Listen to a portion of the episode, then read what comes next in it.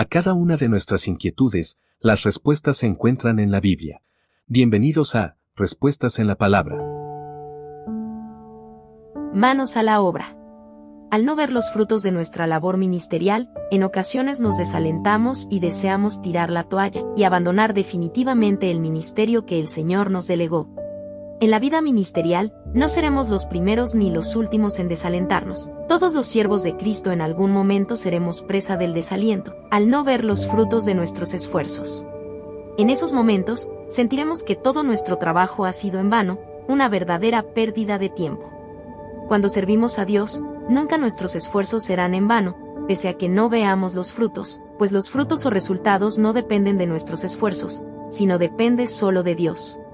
Él es el que tiene el control para que prospere o no nuestro ministerio, y asimismo también tiene los tiempos en que veremos los frutos.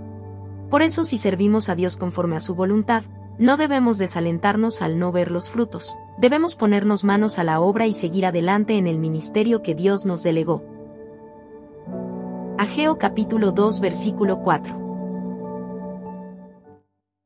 Envíenos sus sugerencias y comentarios a nuestro correo electrónico ministerio.jesusislife.net.